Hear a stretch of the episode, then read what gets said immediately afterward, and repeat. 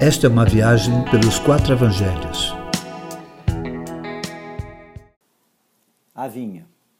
Jesus fazia tudo para que seus ouvintes compreendessem o reino de Deus e fazia analogias usando parábolas a fim de que a sua mensagem fosse bem compreendida.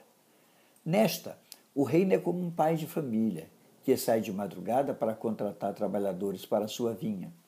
Ele contrata trabalhadores para o dia todo de trabalho por um denário.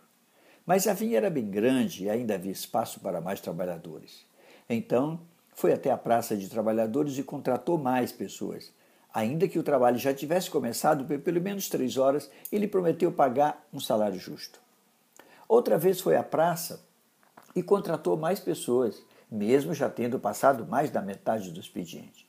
Já perto de encerrar o dia, o dono saiu às ruas e encontrou pessoas desocupadas e perguntou: por que estão desocupadas o dia todo?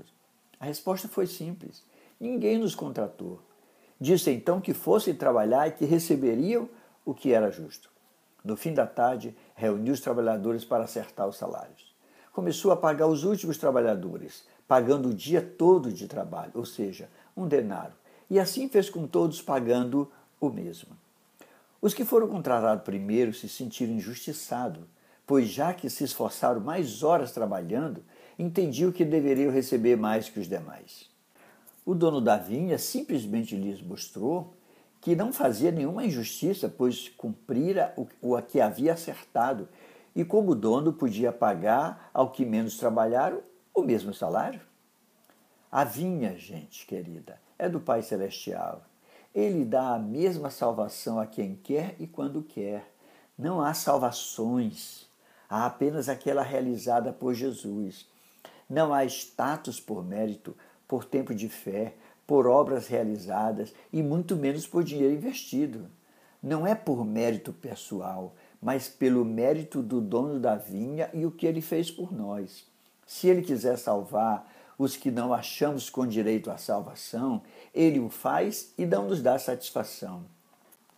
A nossa religiosidade não transforma Deus à nossa imagem e semelhança. Meu irmão, o reino de Deus é um reino de igualdade. Quem trabalhou menos recebe o que é justo, da mesma forma e na mesma intensidade daquele que trabalhou supostamente mais. É um lugar onde os primeiros serão iguais aos últimos e os últimos serão iguais aos primeiros, assim como os chamados serão igualmente salvos quanto os escolhidos. É desse jeito.